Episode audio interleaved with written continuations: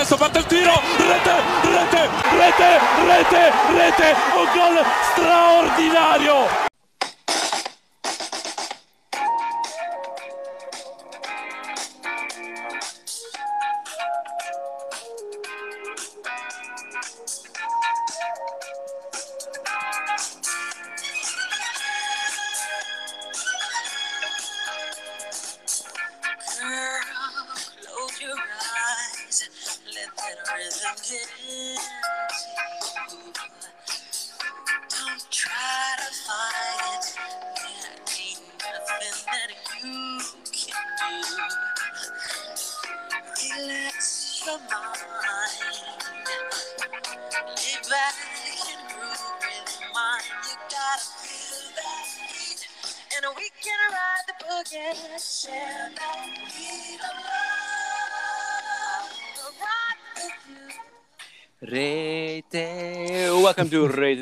Culture podcast that brings the latest and greatest news from the world of Serie A and European soccer. My name is Michael D'Angelo, and with us, as always, we have Paulo Noboloni Mangoni. Welcome back, everyone. We have Mr. Chris Pacelli. Hello, everybody. And we have Julian Paju D'Angelo. How's everybody doing tonight? Th- this song is uh, it, it, it really brings back the memories, doesn't it, Paulo? yes, it does. you know, uh, growing up watching La Giostra del Goal, and instead of putting like normal songs for for highlight packages, they play Michael Jackson's "Rock with You." So for anyone, for years, and for, for years, years, they've done for this, years so they did, was... yes. And before that, it was Saint Germain's "So Flute." Wanna rock with you. Maybe that was playing um, when Destro scored a brace this week. Um, in his head, though, in his head, because he's. Yeah. It's gonna be playing before I fall asleep tonight. That's what. That's what it's doing. Are you falling asleep now? Is that what you're telling me? Wake up. oh goodness! Welcome, welcome to the show, everybody. Um, yeah, we have uh, we have quite a bit to get through because we obviously have two match days to recap, uh, and then we've got Europe to preview. Um, outside of that, uh, I guess we will see what else we have. Uh, guys, feel free to interject if you have anything, but if not, then we're going to get right into everything. And, uh, I mean, oh, we, we should oh, also, yeah, yeah. well, just just to quickly uh, preview, like you know, the our top four games to look out for for uh, round seven mm, in Serie A. Mm-hmm, mm-hmm. Because that's this weekend. That is exactly that is this weekend, upcoming weekend. Okay. Yeah you know what? We shall, we shall do that. Uh, after that, there's an international break. Yeah, that is correct. Okay. So that is Nations League. Remember, Nations League, Italy, Nations Spain. League semifinals. Yeah. Yes. Okay. Well, we'll, we'll get to it when we get to it. Uh, let's start with uh, yeah, let's start with match day five. So um, again, these were the midweek games. This happened, I guess, uh, what like Tuesday, Wednesday, Thursday last Correct. week. Correct. Yeah. Okay. So why don't we get through? Uh, I'll just kind of go through the results here. So um, there's two games though that we wanted to kind of highlight. Uh, that was uh, they were important enough to speak on. So we will do that. But uh, the first game here, I guess, though, we had Bologna Genoa, and that was on the Tuesday. Uh, and that game ends 2 2. Uh, Hickey scores in the 49th. Uh, our our boy Destro ties it in the 55th, makes it 1 1. Uh, Arnautovic PK makes it 2 1 in the 85th minute, and then a Criscito penalty um, four minutes later made it 2 2, and that's how it ended. Uh, Atalanta played Sassuolo. Uh, Gosens scored three minutes in, Zappacosta 37 minutes in, and then Berardi uh, gets one back for Sassuolo after 44 minutes, but that's uh, unfortunately it for Sassuolo. It, it ends 2 1 in Atalanta's favor. Uh, Fiorentina, Inter Milan. This was uh, another game where Fiorentina uh, played very well. They could have come home with a better result, uh, but it ends 3 1 for Milan. Um, Sottil scores 23 minutes in, makes it 1 0 for Fiorentina. Uh, and in the second half, Inter Milan find three goals with uh, Darmian scoring in the 52nd minute, Dzeko in the 55th, and Perisic in the 87th. Um, is that a fair characterization, Julian? Quickly. Yeah, Fiorentina were the better team in the first half, but it's was one of those like when teams they pressed like a lot and very high in the first half. Um, normally they kind of run out of gas, and I feel like that's what happened to them. Um, and then who was the one? Paulo helped me out. Who got? Oh, it off? was uh, Nico Gonzalez. yeah, Nico hilarious. Gonzalez. Yeah, hilarious. It probably should have been his shirt was pulled. It probably should have been a yellow for Bastoni. Um, but then he started, I guess, gesturing for a card, which is apparently a yellow card offense now. I wasn't aware. Um, so the ref gave him a yellow for gesturing for a card, and then he sarcastically applauded the ref, which is a second yellow, so he got sent off for that. yeah, in the 78th. Yeah. But uh, Uh, but yeah, Inter. I mean, they. It honestly should have been two, three, nothing Fiorentina. Handanovic had his one good game of the season, um, and we'll see what happened on the weekend with him. Uh, but yeah, it was a fair result, I guess. Yeah. Okay, good. Uh, okay, moving on to Wednesday. So we had uh, Salernitana, uh, Verona. It ends 2 2. Uh, Kalinic brace uh, for Verona, seven minutes and then 29 minutes in. Uh, but then Gondo and Coulibaly make it 2 2, uh, 45th and then 76th, respectively. And again, that ends 2 2 in Salernitana and Verona. And the next up, we had Spezia and Juventus. Uh, so yeah, so just quickly, um, that's Salernitana's first point of the season, by the way. Mm-hmm. Yeah, and also, I just want to go back quickly to uh, Bologna Genoa. Uh, check out the last minute of that game. Uh, Sirigu made uh, what two, three good saves. On, Uh, yeah, the very last minute. Yeah. yeah, yeah. So okay, so let's get to uh, Spezia Juventus. Uh, so Juventus opened the scoring uh, with uh, a Bonucci long ball uh, that was headed down by Rabiot onto Kean's path. Um, it was a nice finish. Keane dropped his shoulder to create enough space for a shot to end up in the bottom corner. Again, uh, Michael, you and I have been discussing for the past, you know, five games uh, that Juventus have been struggling with their set piece defending, and it was the cause for Spezia's tying goal.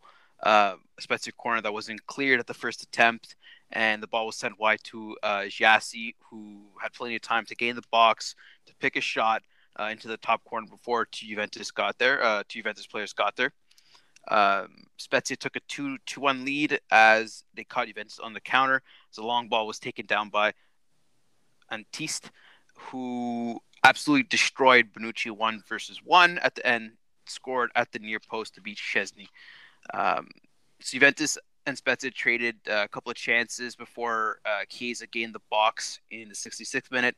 It was a broken play after Dybala lost the ball, but then it was picked up by Chiesa, who went one versus one versus Zoet and finished his chance. So again, uh, De Ligt was actually had a pretty good game, other than the fact that Juventus conceded uh, two goals. Um, he was uh, very active on their offensive set piece plays, uh, and his you know his um, his activity uh, paid off.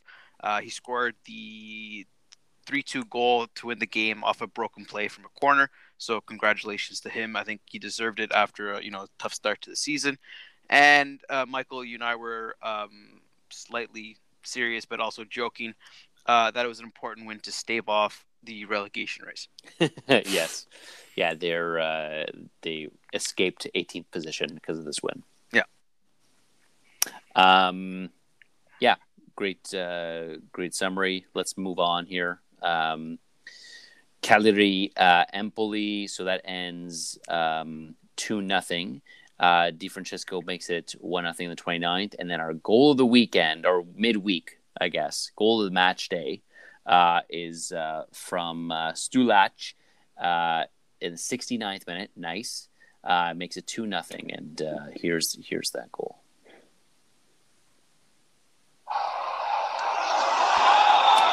This chance developing nicely. Empoli with the shot. Empoli do not get the second goal. Oh, that's the wrong one.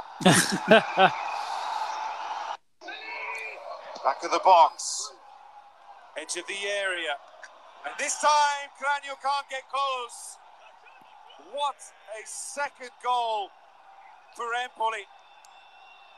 Just off the bench. And Stulac. That's his first goal in Serie A.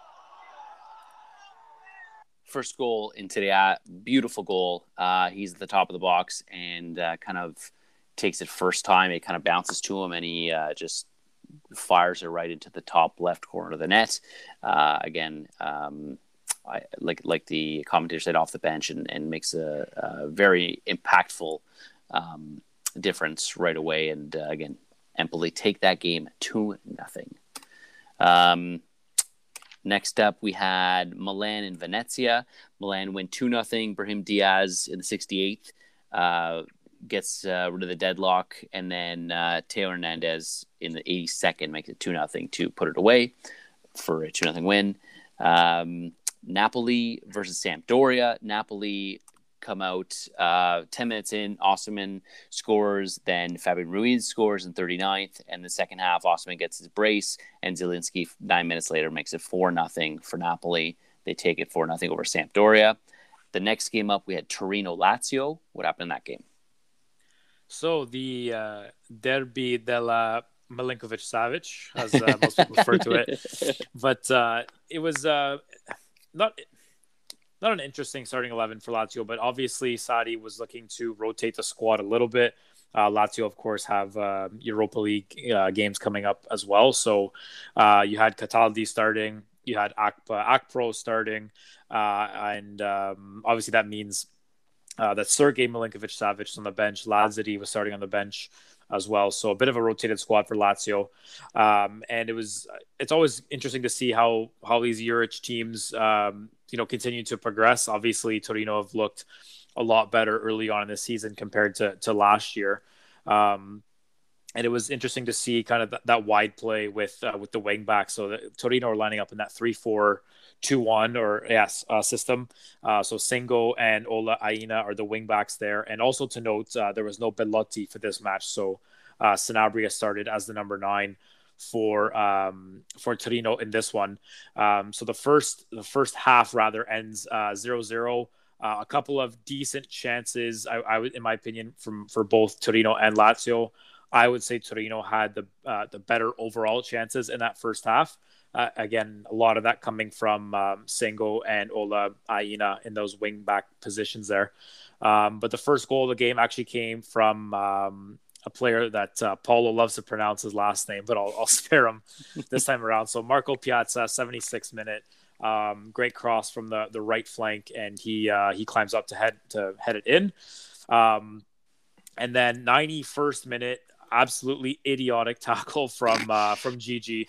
So Muriqi comes on to save the day for Lazio, and uh, Djidji, sorry, Muriqi is kind of he's facing the goal line. He's not really in a in a super dangerous position, uh, and Djidji kind of comes from behind, clips him, uh, and then uh, Immobile, of course, steps up, buries it, and uh, and and kind of grasps that last point for for Lazio. So.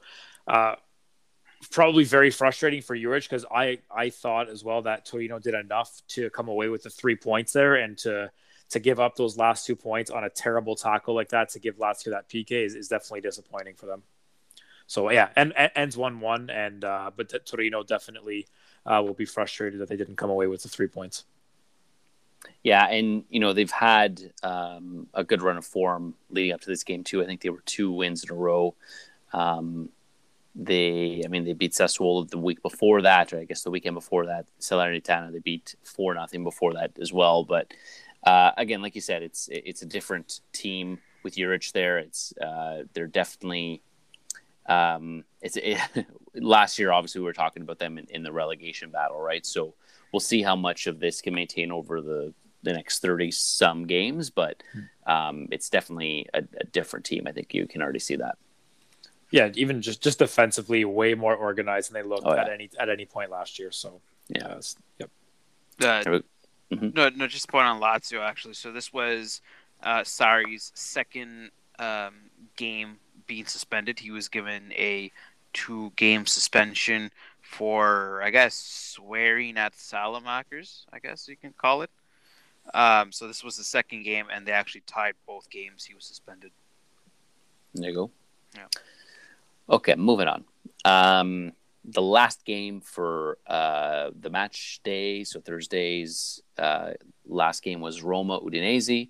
Um, this was a follow up. It wasn't our, our goal of the week uh, or match day, but uh, it, it, was also a beautiful goal. Uh, Roma take a one nothing on a goal from uh, Tammy Abraham.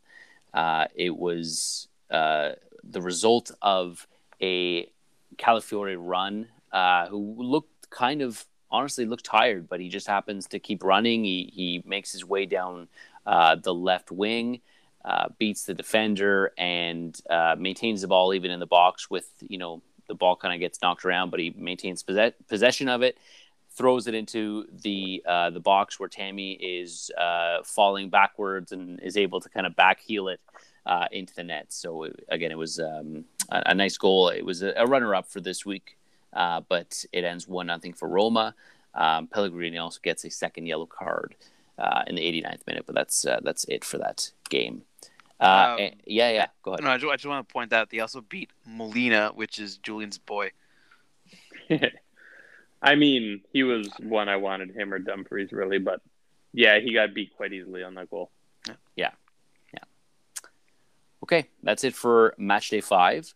So we'll uh, reset the slate here. Okay, that's me shaking the etch. Uh, what's it called? Etch, etch sketch. Etch sketch. All right, let's start with match day six. Uh, okay, so this obviously match day five ended on Thursday. They had uh, a game break or a day break rather before game started again on Saturday. So Spezia hosted AC Milan, uh, and Milan take it two one. Goals from uh, a debut, I guess, from the start of the game because he's been on in other games. But Maldini starts uh, this game and actually gets the one nothing goal for Milan. Uh, so some crazy stat like it was I think sixty years since his grandfather's last goal and like almost 20 years, I think, since uh, his father's last goal. So it's again just continuing some crazy tradition. Uh, good for him. Verde ties at 1 1 in the 80th minute uh, before Brahim Diaz scores another goal uh, to make it 2 1 and take the game for Milan. Any notes on that before we move on? No? Nay. Nay. All right. Uh, Julian, Inter Milan, Atalanta. So Inter came out the gate flying in this one, which was nice to see. Um, Dzeko missed an early chance. I think about two minutes in, cross back post, he's there and he hits it wide. Um, but then in the fourth minute, which I thought was our goal of the week, but our Gabi propaganda minister said no. Um, Barella gets the ball out wide, whips in, whips in a very good cross, and Lautaro, first time volleys it basically top shelf. Um, to put Inter up one nothing. So it was a good start for them. You figure they're going to build on it, um, but they do not, unfortunately. Instead, they kind of sit back a little bit, um, and it was a weird play. Darmian kind of tried to clear the ball, went to nobody. Ball ends up Duvan, who lays it off for Malinovskyi, and this is actually our goal of the week.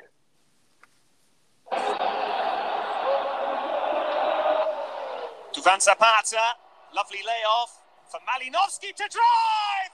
It's a wonderful equaliser. A goal out of nothing, but that is what he's capable. Ruslan Malinovskyi produces a perler at San Siro. Rocket emoji, pearl emoji.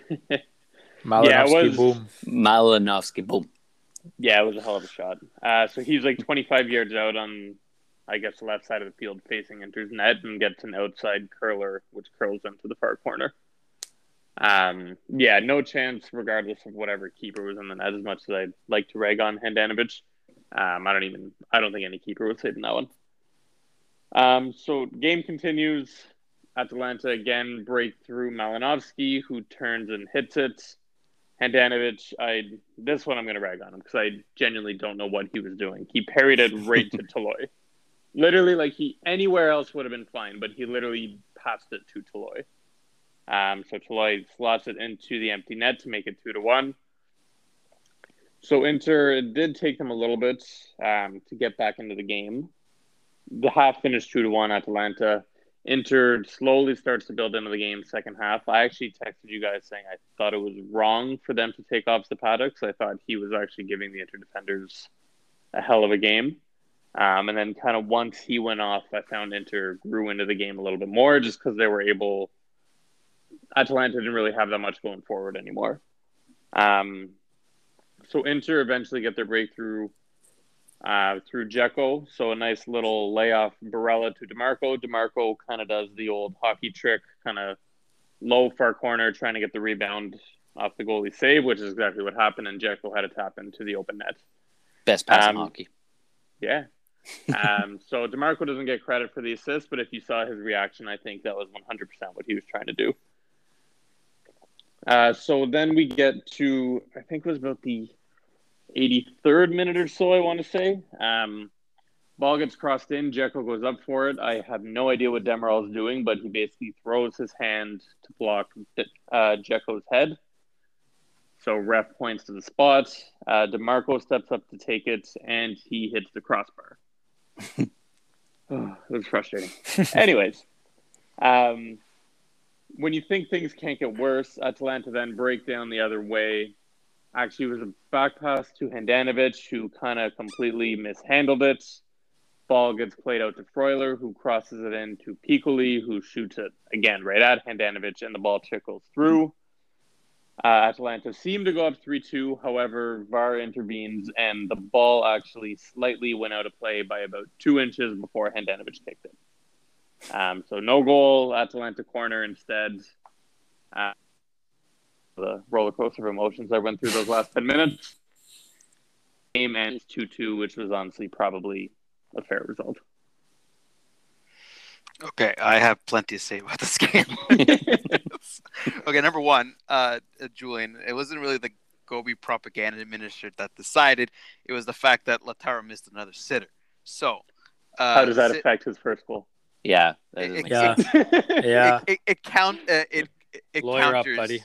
Yeah, better. Listen, it counters the fact that he scored a nice goal. So like it, it's a wash in my opinion. Anyway, I'll, I'll get heat for that from the Inter fans, but anyway, I'll I'll, I'll accept that.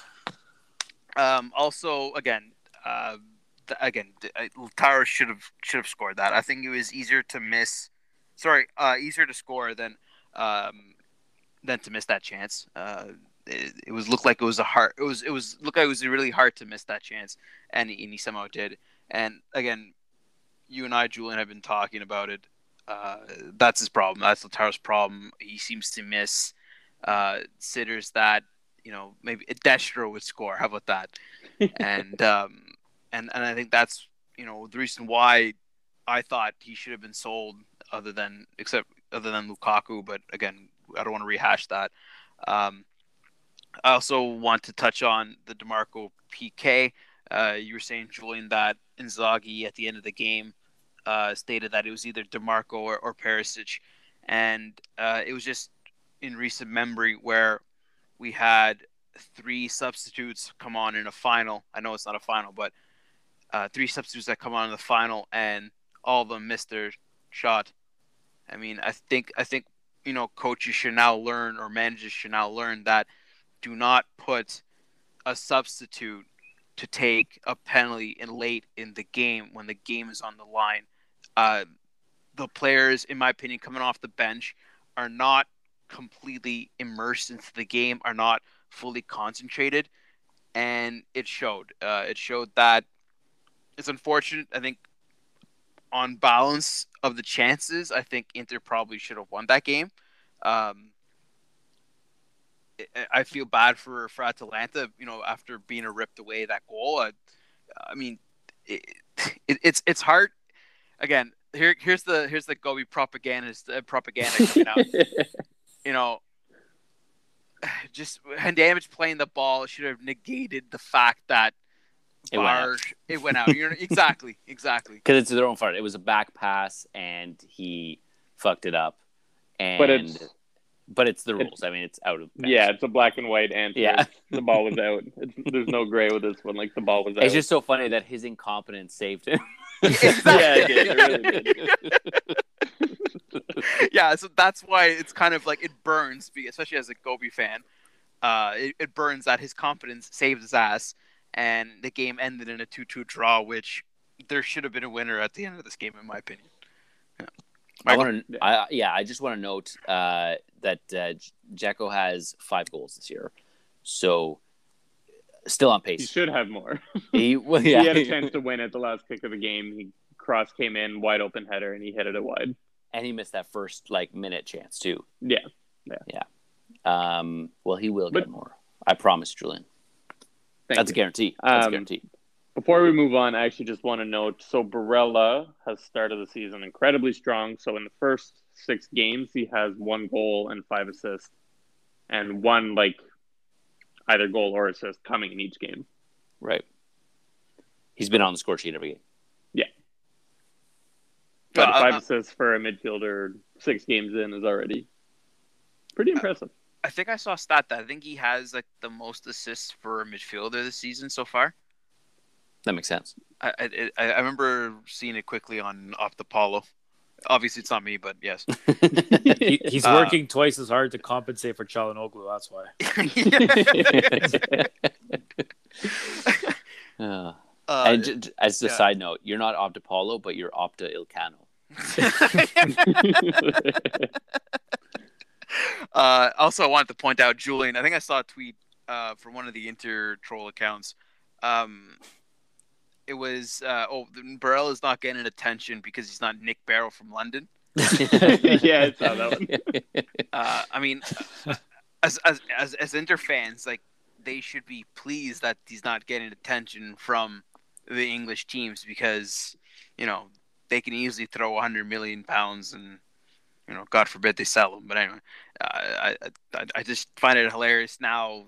You know, and also saw a stat uh, that Serie A has been averaging 3.2 goals per game, which is the most in Europe.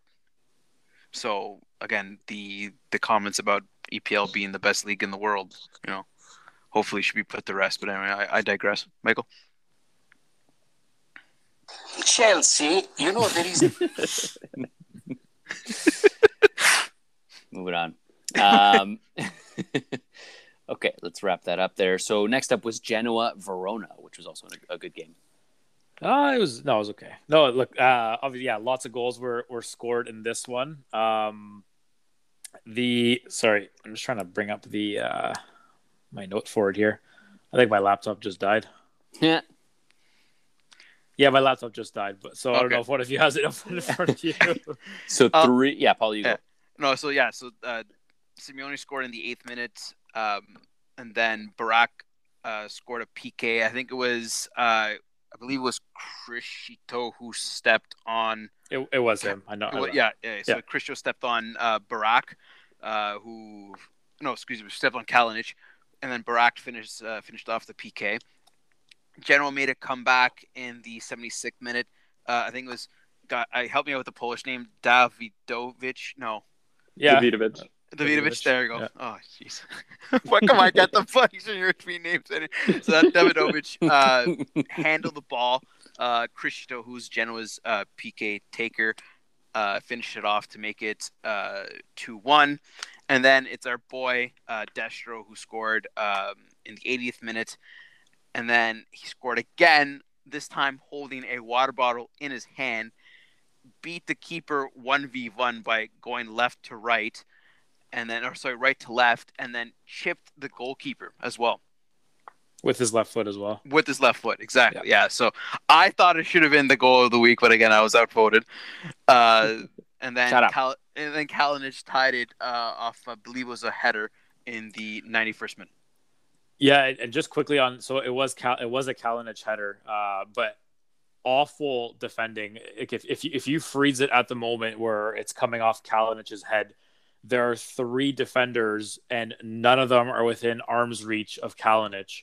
So obviously missed assignments there. So I mean, good finish, you know, nonetheless, good cross and all that stuff, but terrible defending. Like that, that easily could have been avoided if somebody just jumps with him and makes life difficult. He doesn't get uh, so much time to place it exactly where he wants.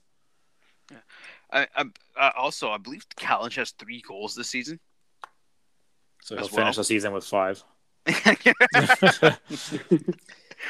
and and Destro has scored three goals in his last two games. Yes. Yeah. I think Kana- Kalinic is the same, actually. I think he scored. Did he have two this past game? Yeah, in match day five, I- I think he he- scored Uh, two. Kalinic Yeah. had one in this game. He had a brace the last one, I think. Okay, against Salernitana. Yeah. So I mean, uh, I guess again, players who couldn't make their mark on big clubs are now finding their feet at smaller clubs, and they're making a, a an impact. So, I mean, I, I'm kind of I'm kind of glad. I like when it's like a nice story when players such as Destro or Kalinic, you know, fail at, at like clubs like Milan, uh, and then manage to you know become legends for uh, the smaller clubs that they're at. And uh, just lastly, before we move on, I know we were talking about him before, uh, but Sirigu, obviously last year, I mean, Torino in general had a poor season, but Sirigu like, statistically was one of, if not the worst goalkeepers in Europe's top five leagues. But I think we can all agree that he's having a much better year this year. And um, I've seen quite a few saves that Sirigu's made that, uh, you know, were destined for the back of the net, and he had to do well to keep it out. So good for him and good for Genoa that he's able to kind of do a 180 with how his season went last year. Aren't you glad he was at the Euros? sure, for whatever he did before the final, he gave everybody a love notes or whatever it was. I don't care what he did. We won. So. He's a European champion. Jesus Christ. um, Paulo, just uh, the note on your on the water bottle water bottle gate. Uh, Mhm. It's I mean, was it really that like spectacular though? I mean, I, I know we tweeted about it saying okay, it's funny that it happened, but like he had a water bottle in his hand. So what? Well, I- mean, because it's it it's never it's it's like a quirk, you know, it's like a quirky situation where it never it's rare that it's happened. So, um, I, I know La Domenica Sportiva, which uh, you know sometimes, well, most of the times I watch uh, live, uh, being six hours uh, difference. Mhm. Uh, they were talking about how there was no rule against it, you know, because it's possible that uh, it could have been called off because he had an object in his hand that he wasn't supposed to have, right? Um, so the reason why it stood is because there's no rule, written rule against having something in your hand uh, during during open play. He could have had a paper airplane that someone threw down, and it would have counted. Exactly. exactly. He could have been holding a beer. Well, I mean, it's not the first time where Italian league games have uh, beers thrown out at them and then drink from it. So, like Massimo Maccarone back in the day. There you go. Yeah. Maccarone. Okay, let's move on. Uh, Juventus, uh, Sampdoria. So this ends uh, a second 3 2 game for Juventus in a row. Um, Dybala scores 10 minutes in, a nice, uh, a nice daisy cutter, I guess. Um, makes it 1 nothing. Uh, Bonucci scores a PK 43 minutes in. Uh, Dybala at this point isn't taking it because he is injured uh, pulls a muscle, is uh, off crying because I guess he's very frustrated with another injury. But uh, Bonucci again makes it two nothing, 43 minutes in, uh, only for a minute later to just completely blow it and uh, off of a Sampdoria corner, I believe, or just a cross in general. I think from Candreva to Yoshida. Um, a very uh, quick response, 44th minute, uh, makes it 2 1 before the break. Uh, Locatelli ends up making it 3 1, 57 minutes in. It was, uh, he actually had a very nice play before that to get the ball into the box. It bounces around and then eventually finds him again. Um, but uh, he makes it 3 1 for his first Juventus goal. Uh, Candreva makes it 3 2, 83 minutes in, but that's how it ends 3 2. Um, Candreva actually had a very solid game. Julian. Julian's Hey, favorite player. listen, he's he went one one full season, I think, without a goal with it with Inter, so that was always fun. But then he also though? had that. Huh? I Yeah, honestly, yes. I don't remember. He also had that one rocket of a shot against Yes. Lecce, so that's what he's known for, in my opinion. where he was surprised by it as well. oh god. Okay. Mi- uh, Yeah, well- Michael has another uh, set piece goal conceded. Yeah, uh, yeah, Yeah, again, we've talked about it a bunch of times, but uh, the Yoshida one you're talking about, right? hmm exactly. Yeah, it was again just classic. They're they're just brutal. It's uh, it's it's almost like a it's death taxes and, and a set piece goal exactly. against. Okay, moving on. Uh, Empoli Bologna. All right, so this was an entertaining game. I actually was flipping through the uh, nine o'clock games uh, on Sunday, and I managed to settle on this one. Um, so the game started off quickly as Liam Henderson swung in across and was deflected by Bonifazi into his own net for uh, one nothing Empoli. Uh, so Barrow ha- Barrow had two straight opportunities, and he was finally finished, uh, finally able to finish his second after finishing off a set piece with a long shot from outside the box. Uh, Arnautovic missed a PK to make it 2 1 after De Silvestri was fouled in the box. Uh, Pinamonti actually made Bologna pay for their missed chance as the former Inter striker turned in a cross uh, from the byline to make it uh, 2 1. Empoli were given a PK as Pinamonti was fouled by Theate in the box. Uh, Bajrami converted the PK to make it 3 1. Arnautovic finally got his goal after redirecting a De Silvestri cross to make it 3 2. And then Ricci capped off Empoli's big win against Bologna with a nicely placed long range shot. All right, so notes for this game, Michael. Um, is a disappointing defeat as Arnautovic could have had three goals. And then it puts.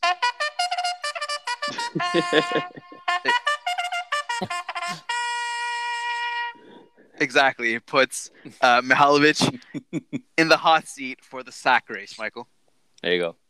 So again, the reason why I say that is because Bologna plays Lazio, Udinese, Milan, Napoli in the next four games, and I think Bologna has like one of the worst defensive records in the league so far.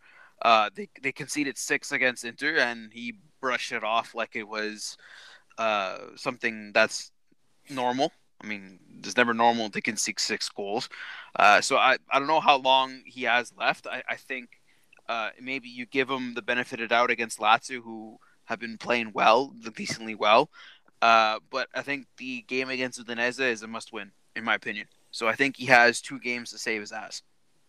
Yeah, only so Genoa, Spezia, Cagliari, and Salernitana are the only um, teams with a worse goals against this season. With 15, they have 14. There you go. Yeah, I, I would just to kind of play devil's advocate a bit though. Bologna are still in 11th, which like if they finish if they were to finish the season in 11th, I think that's a successful season for them. So while I agree, yes, defensively, like that record's terrible and worthy of being, you know, in the relegation zone. They're they're in 11th. Um, so I would still be willing to give him a bit more time. Now, if if the Lazio and Udinese performances are bad and you you concede three or four goals and don't score any, then I think the decision's made there. But uh, when you look at their position in the table, I, I don't know if you can sack Mihajlovic just based on that. So I see where you're coming about, uh, you know, league position, and I believe Michael me if They have two wins, one draw. Two wins, two losses, two draws. Okay. Uh, so again, I, I, I see where you're coming from. I know uh, uh a friend of the show, Frank. Uh, he was he was complaining that you know uh, talking about the, the goal difference and the fact that they conceded so many goals and it, it was i think it's also his attitude is just rubbing the, a lot of people the wrong way i know like i mentioned the comments against uh, after the game against inter he was sent off in the game against bologna for uh, excuse me the game against genoa for for i guess telling off the ref and mm-hmm. he was you know criticizing the last five minutes exactly and he was criticizing um, Genoa's PK, which his the Bologna's PK was kind of softer, soft as well. So I think one hand washes the other, and then got absolutely outclassed by Empoli. So you can see where the fault lines are, and and I can understand the frustration from from the Bologna fans. So, did you watch the the the whole game, Paulo Bologna Empoli, or was it just kind of bits and pieces? I watched 60 minutes of that game. Because I because you're saying like Bologna were outclassed. Like if, if you look at the the match stats, anyways, I mean, so possession was won by Bologna. It was 63-37. Now I know possession doesn't tell the whole story, but it's actually it's actually nine tenths of, of, the law. Of the nine tenths of the law, it is. It's fact. um, Bologna, yeah, Bologna completed 450 passes to Empoli's 273, so so almost double there. And then uh, total shots, Bologna had 20 with five on target, which is you know decent overall. And then Empoli was 15 shots, seven on target. So uh, again, without watching the game and just looking at the stats, I, I don't know if if Bologna got outclassed per se. So does are are the stats just not telling the whole story? And, and I, did, was Empoli I, in control? I think the stats aren't telling the whole story because I think Empoli created, uh, well, obviously finished all the chances, the most of the chances that they got. They scored four goals. I think they created uh, more chances, in my opinion. You can tell by they out they had more shots on target Yeah. than than Bologna. Uh, and Ar- again, Arnautovic was just wasteful. I mean, uh, he hit uh, two posts. Uh, one was was from the penalty. I think in the second half he hit uh, he had a crossbar, uh, hit a crossbar off a header, and then I think just Empoli were just more clinical. I think Pinamonti had, uh, I guess, one of his best games of his career uh, outside playing for Inter. Um, so I, I I mean, he barely played for Inter. It was probably one of the best games of his career. yes. I was trying to, you know, like you know, kind of like liven it up a bit, but yeah. hey, he's still on loan, so if he has a good season, I'm all for it. I, I, and and again, I, I I- thought he played fantastic. And He was he he scored a goal and he created a penalty. So uh, to me, I think he he deserves to be man of the match. And and uh, Liam Henderson, I thought had an outstanding game. Uh, bossed that midfield and uh, put uh, you know Aaron Hickey in his pocket. So, so could you say that in, in, instead of saying that Empoli outclassed Bologna, can you just say that Empoli were just more clinical? Because I guess again, without having watched the game and just looking at the stats and what you're telling me, because I mean, the first goal was an own goal, right? So Mhm. that, that that's kind of difficult to to blame Mihajlovic on per se. So, you know, But- if, if you no, and, I know it yeah. still happened, but you, you have that, and then you couple that with Arnautovic, you know, missing some key chances. So it, it very easily could have been, you know, like a three-three or a a four-four match if, if Bologna were just more clinical. it, it- I mean, um, that's that's possible, but the you know Barrow scored, and then Arnautovic missing that penalty changed the whole complexion of the game. He could have made it two one, could have put Bologna in the driver's seat. Instead, conceded the the momentum to, to Empoli, and they just took full advantage of their chances. So you're saying it's not Sinisa's fault, but it's Arnautovic's fault. I mean, uh, again, you, you conceded four goals against Empoli.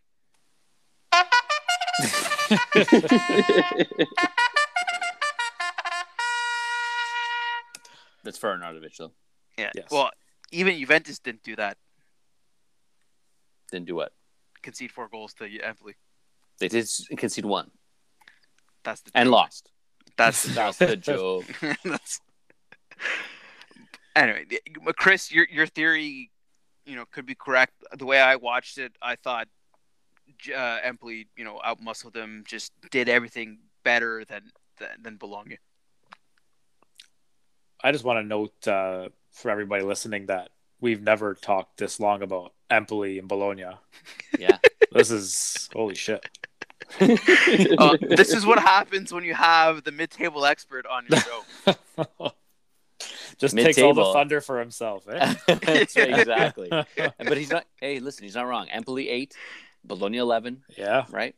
But he would have you believe that Bologna is twentieth. According to Bologna fans.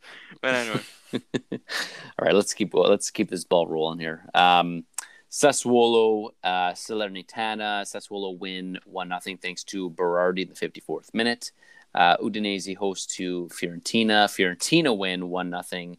Uh, Vlahovic penalty, sixteen minutes in, uh, gives them the spoils from that game. Uh, we had the Rome derby, Lazio uh, and Roma, of course, uh, which was uh, a thrilling game. Uh, another very uh, nail biter for sure. So uh, Milinkovic Savic scores 10 minutes in off a beautiful header. I think it's crossed him from Immobile, perhaps. That sounds about right. But in any case, it's uh, Milinkovic Savic is, is right there to to power that header into the net. Uh, he kind of gets a little injured on the play. He kind of gets an elbow to the face, but it's probably worth it because it's one nothing at that point. Uh, 18 minutes in, Zaniolo is uh, fouled. It looks like perhaps uh, pushed in- over. How pushed over in the box. Um, but the ref waves play on. The ball goes the other way, uh, and a, a beautiful pass through to who else but Pedro uh, to score to make it two nothing against his former team. Uh, that's 19 minutes in, and it's two nothing Lazio. Uh, Ibanez scores before the half is done. A, a, a nice cross. I, I, believe it was a set play. I think it was the a corner, um, and Ibanez makes it uh, again a nice powerful header into the corner, makes it two one before the half. Felipe Anderson is uh, the, I guess, benef- benefactor. No, is beneficiary. Beneficiary. Yeah, I will say that uh, of um, a Immobile nice run and unselfish play. He kind of pulls back and passes it right to Felipe Anderson to make it 3 1, 62 minutes in, which almost seals it, basically seals it, except for a Veretout penalty in the 69th minute uh, to make it 3 2. But uh, fortunately, it wasn't Roma's day, it was Lazio's day. And Lazio again take the spoils 3 2 in this game. It was a good game, fun. Um, again, what do we think about that? Pedro goal because of Zaniolo, um, I guess perhaps being pushed over in the box uh, the other on the other side of the pitch. It was a foul. It was a foul. It, it was a foul. That that Guida ruined that game. The uh, referee Marco Guida ruined that game. Now, um, Julian yeah. or Chris, did you guys see it? I, I briefly saw when I watched the highlights, but they didn't really show much it. of it. Yeah. it. Yeah, it seemed like honestly it seemed a little soft. I don't have an issue with it not being called. To be honest, from what I saw, I didn't see the slow motion. Right, right. Any of that. Chris. Likewise. So it, it, when I saw the the one time in the highlight at full speed, I I thought foul, but uh, same with Julian. I haven't seen uh, mm-hmm. a slowed down version of it, so uh, I can't dissect it. So for what for what it's worth, I'm not sure uh, really if it really matters, but the PK in the 69th minute was a much weaker call. yeah. Much weaker call. Um, and it, I'm not sure. I don't think it's a makeup call. It doesn't make sense to be a makeup call because, again, I was telling Paulo this when we were watching the game. Like it's it's a net negative one for Roma because Roma concede on that chance. So it's not that they, you know, it's not that they just lost out on getting a penalty. They literally conceded going back the other way so they're negative one because they're obviously and and that's that ends up costing the game, right? It's three two at that point instead of it possibly being two two or it would have been one one at that point for um, to tie the game, right? So it's it's just an unfortunate circumstance. It looks to me, it looked like uh, a penalty. It was he pushed him. He's in the box. It's uh, it's from aggressive. Behind. Yeah, it's from behind. It's an aggressive tackle that he didn't need to do. It was, uh, it was. I agree with Paul. It was, yeah, yeah, yeah, yeah, yeah, yeah. It, I, I, agree. I think it was, it was a, he blew it.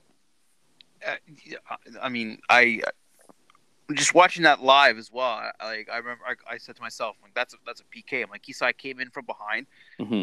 Didn't get the ball, uh, did, didn't have eyes in the ball. Zaniolo had position on him. Uh, Zaniolo turned his back on him, and Hysaj just went through him. I mean, I, I don't, I, I don't know how it wasn't called a penalty. And again, Michael, as you said, it's a, it's a net, net, net minus one, and and in my opinion, the Veretout uh, uh, PK, the it was a foul. It was Akpa Akpro running behind Zaniolo, who uh, uh, was going uh, was the was on the uh, back end of his kick, got clipped as Is, Akpa, Akpro yeah. was running by, and in theory, in theory, I I don't think that is a foul because it wasn't uh, an active challenge. The player was just running, trying to run past him, and and you know Zaniolo happened to get caught by Akpa Akpro, who was running behind him. Yeah, and, I mean, it's not. Yeah. I, I, would say to that. I mean, even if it's not an active challenge, I'm not sure exactly what you mean by that. But it's if you're if you're in the box and someone elbows you, that's a penalty, isn't it? Regardless yeah. if the if the ball's around you. So I mean, like you know what I mean. Like it's it's still. If there was contact, I can see it being a penalty. It, there was a little bit of contact. It just again was much less to me than the first chance would have been. You're right, uh, but what I mean by active challenge is that there wasn't, you know, the player wasn't going in for a tackle to win the ball. Right. Okay. That's what I meant. Yeah. Okay. And again, you're right. Like there was lit. Like they they they showed. Okay, they showed the the VAR replay the frame. Mm-hmm. That, and that knee is like touching him. Exactly. Yeah. Yeah. Exactly. The knee, his his knee is touching his toe, like his toe, uh, the, the the point of his foot, and they call that a penalty when literally his side bundled over Zaniolo, and that wasn't called a penalty. It, it, it was shocking refereeing, and I, I I can guarantee you will not see that guy refing a big match for at least three months. At least three months, in, in my opinion. Yeah, we'll see. We'll see.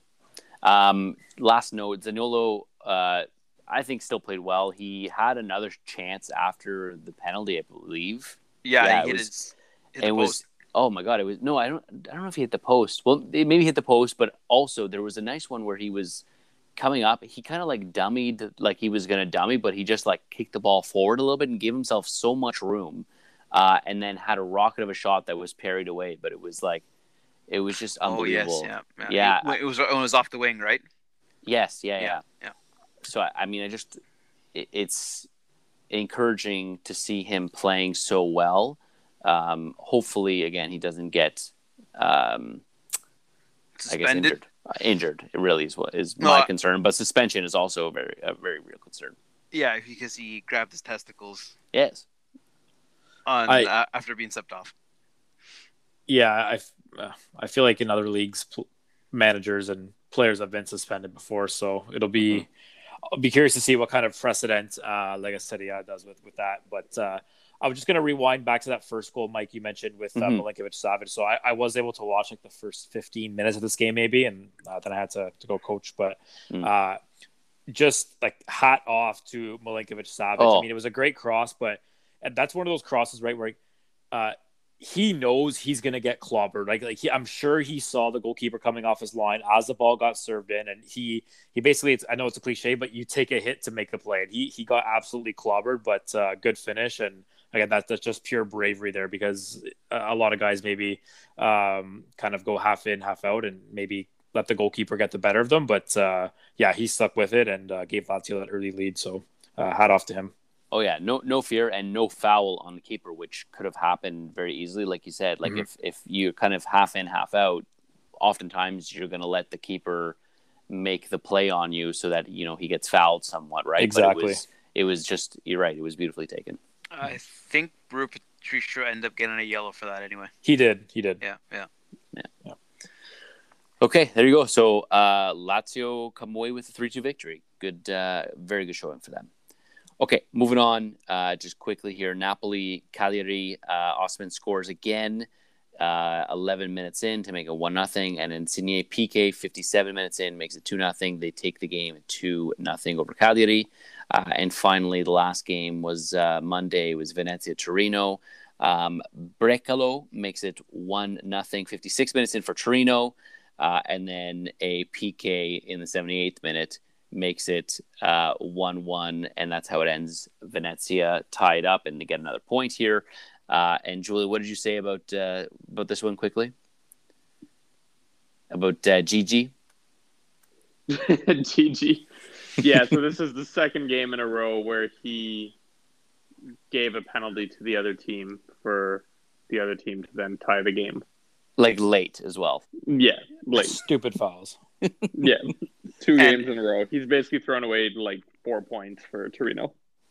Yeah, and uh, he got sent himself sent off on in this game as well for that dumbass challenge.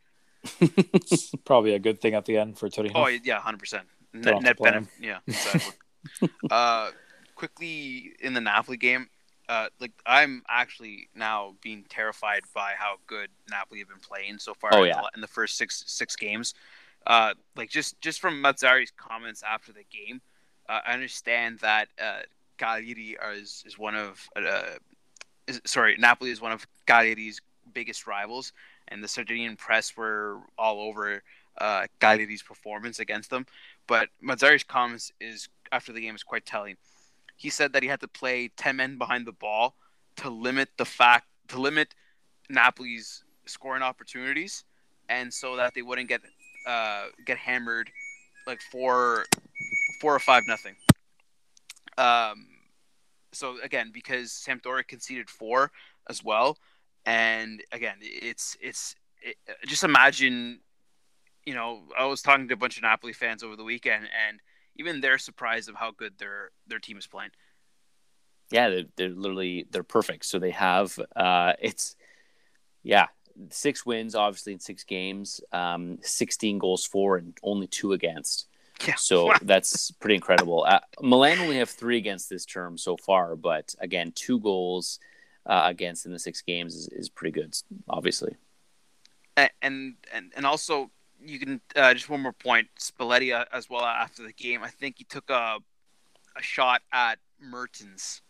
I believe Mertens was warming up to come on and then Spalletti at the end of the game said players who are not prepared to come on as a sub are not prepared to start a game Hmm. and I believe that was uh, directed at Mertens who was supposed to come on and then did not Maybe.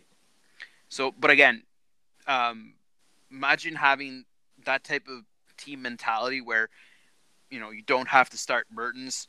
Uh, you know, Napoli have now, uh, with Anguissa, have now two sets of starting midfielders, in my opinion.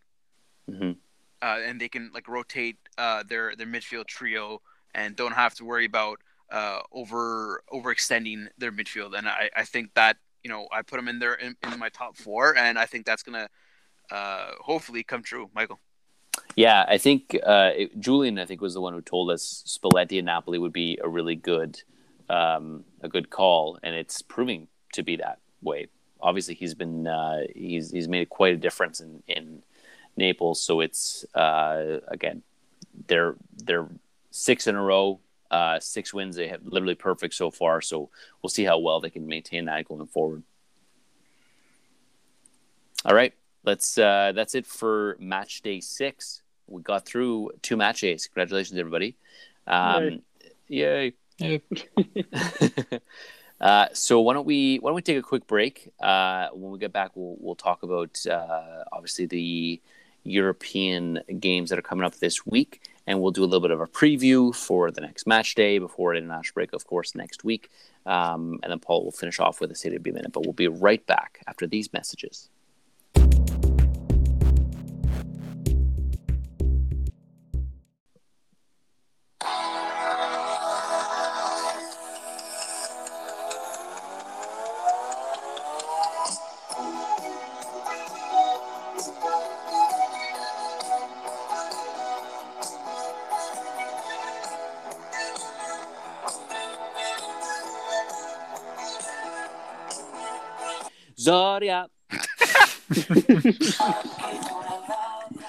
Welcome back to the show. Um, Barbara, shut up. Uh, okay, we have uh, only a few things to get through, so let's get through them. Uh, we obviously have Champions League this week, Europa League, and Conference League. So why don't we start with the Tuesday matches of Champions League? Yes. So Tuesday we have both um, Milan clubs in action. And uh, Julian, what was the uh, the name you gave us for the uh, Inter game coming up in Champions League? What name Der- did I give you? The Derby. What was it, Derby de, de Zedby or something along those lines? Derby de Derby. Yeah, well, it rhymes Yeah. too, so we'll roll with it. But yeah, Yeah. so it's uh it's Inter Milan and Shakhtar, uh, and but it's in Ukraine, and we all know uh historically how not not just Italian teams, but I think you know all teams in Europe kind of struggle a little bit making that trip uh, to Ukraine. So that will be a good good- game to watch. Uh, Julian, I'm sure you'll be tuning in, or will you be uh, busy working? Technically, yes, but no, I'll be watching the game the whole time. Yeah. Uh, so that's Inter and Shakhtar tomorrow or Tuesday rather, and then um, AC Milan host Atletico Madrid uh, at the San Siro as well. Um, so that's at 3 p.m. Eastern Standard Time tomorrow, and the Inter Shakhtar match is at 12:45 uh, Eastern Standard Time. All right. Uh, so that Yeah. takes care of Tuesday's CL matches. What about Wednesday? So Wednesday we have Atalanta um, playing against the Young Boys. Um, so the game is Atalanta is home for that one. Not sure why it's a twelve forty five kickoff. Um, so Young Boys, of course, beat United match day one. So Atalanta better not take them lightly. I don't think they will. Um, and then at three, we have Juventus against Chelsea. Juve is home for that one, uh, but of course, missing Dybala and Morata, so that may be a bit of a battle. No offense. Yeah, yeah, no, it's probably probably right. I think it'll be at least they have Chiesa. Chiesa, uh, I mean, last year was dominating in uh, Champions League. Obviously, it was not enough, but he had a great um, European season last year. So I would say if if the game goes Juventus' way, either with a draw um, or I guess uh, taking a win, he's going to be instrumental. Is my my prediction. Okay, I, I will be ecstatic if they come away with a draw against Chelsea, which is you know the other the other good team in the, in the group. And again, if if Dybala and Morata in the lineup, I would be more confident in saying that they can challenge for the win. But with Bernardeschi, uh, Ramsey, and Kean all have to start, I doubt that's going to happen. Chelsea, you know. Exactly. All right. Uh, okay, that's the Champions League this week. So moving on to Europa League. All right, so Napoli play Spartak Moscow at 12:45 on Thursday, and then Lazio play Lokomotiv Moscow at 3 p.m. on the Thursday. Interesting. Yeah, both playing Moscow teams, which I didn't realize until they actually until I read the schedule. Yeah, they but they play at home though. I think they're they're both in Italy, which is, Yes. yeah, Which yeah, which uh, is good. it- yeah, I, I don't know how that worked out, but yeah, yeah. Well, I mean, they're yeah, they're in Naples, then in in uh, Rome, right? So, yeah, okay. And the last one, uh, uh Europe's greatest uh, league league competition. It's uh, Europa Conference League, uh, and Roma play, of course, Zoria. Uh, so that's Zoria. why Zoria. Uh-huh. um, uh, and they're playing. Uh, where are? Where is that? Is that in It's Ukrainian, Ukraine? Yeah. I believe. Yeah. ninety nine percent sure it is. Yeah, you're, you're right. It's Ukrainian. So they're and they're in the Ukraine to play this game. Um, it's at uh, twelve forty five kickoff. Uh, yeah, so that's uh, that kind of wraps up uh, Europe this week. Uh, it'll be exciting. It's um, yeah, it's it's, it's there, there's a lot of important games for all these teams. Um, but again, we'll see how they how they perform. Uh, I, again, I, I mentioned before the break, uh, they can play. Napoli can play, uh, you know, two starting midfielders. So two starting midfield trio trios. These, um, and I'm curious that if we'll see any rotation against Spartak Moscow on Thursday. Yeah, maybe. Yeah. All right. Um, well, and you know what? They might need it uh, because um, on the weekend upcoming, they probably have one of our matches of the or one of the games of our match day here, right? So let's. Why don't we get into uh, that quickly, Paul? Then we'll get into a Serie B minute. Uh, sure. So, uh, Michael, as you said, uh, Fiorentina play Napoli. Again, that's a tricky game uh, for both clubs. Uh, you know, it could be a bogey game for, for Napoli if they don't take uh, Fiorentina seriously, as we saw. Uh, even though they lost against Inter, they beat Udinese, and they're able to put any team um, to the sword if events go go right. Um, so the next game that is on our list for uh, match day seven is the Derby della Mole, uh, Torino Juventus. After that, it's uh, Atalanta Milan, another tricky game for, for both clubs. And then Cagliari Venezia to start off the weekend on Friday. Yeah, so that's obviously a, uh, a relegation battle, is what we're we're anticipating. So it's going to be uh, important points up for grabs for those two teams. Yeah, I mean, especially uh, Venezia have been playing terribly. Um, again, midweek against uh, Venezia, excuse me, against Milan, um, you know, kind of locked them out uh, in the first half before Milan finally broke through.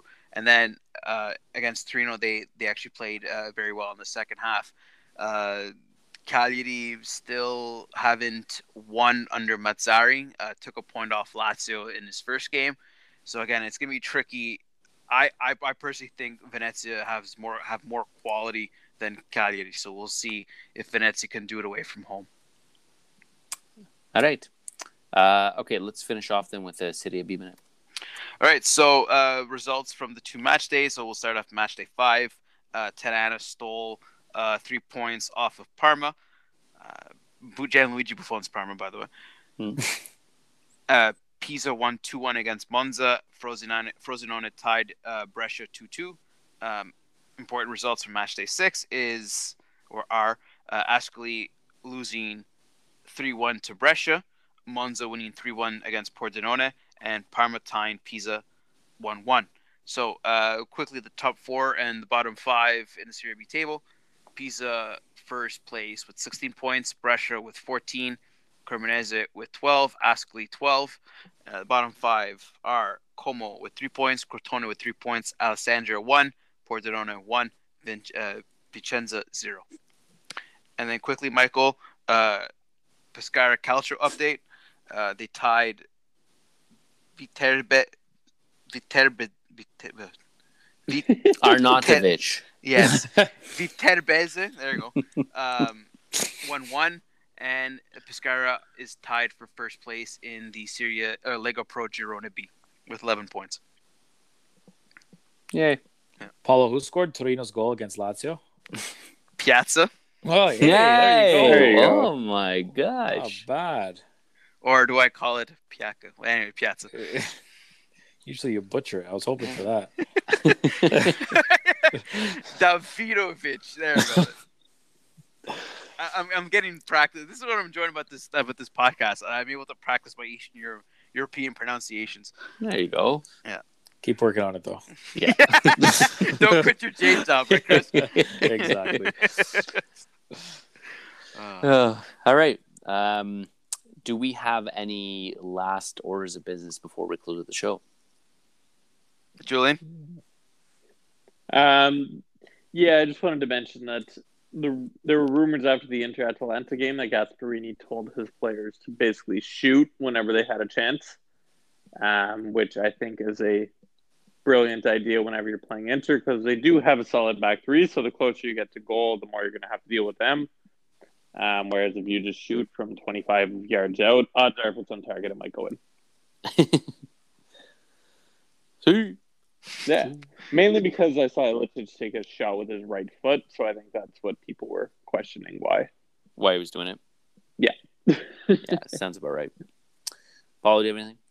uh, so I think we mentioned at the top of the show, uh, after this coming weekend is international break. Uh, October 6th is Italy Spain for the semifinals of the Nations League. Right. And we should probably, I, I guess we'll preview it a little bit maybe next week just to Yes, kind of yeah. get it on everyone's minds. Mhm. Okay. Chris? I guess I can just uh, give everybody the uh, a heads up that uh, their favorite um, segment will be returning next week. Ah, Who am I? ooh, a mi- a I mi- don't okay, know. I was going to say a mystery segment, uh, but Uh, uh, Maybe, maybe we'll give it a new name for this season. I don't know. but uh, yeah, no. Next week I'll be giving you guys your uh, your three hints again, and we'll see uh, how you guys do. See. That was, per- that was perfect. International break. Excellent. There we go. perfect timing. Okay. Um, well, then that is it. Thanks everybody for listening. Uh, we will be back, of course, uh, next Monday, uh, or I guess next Tuesday rather. But uh, until then, we have lots of couch to get through. We've got European soccer. We've got, uh, of course, another match day of Serie A. Uh, but then again, we'll, we will have um, an international break coming up after that. So we'll have a little bit of a break to kind of reset ourselves uh, going into, I guess, the the rest of this of the Serie A season and, and getting into October. So again, with that, uh, it's been a great episode. So we'll see everybody next time. Bye.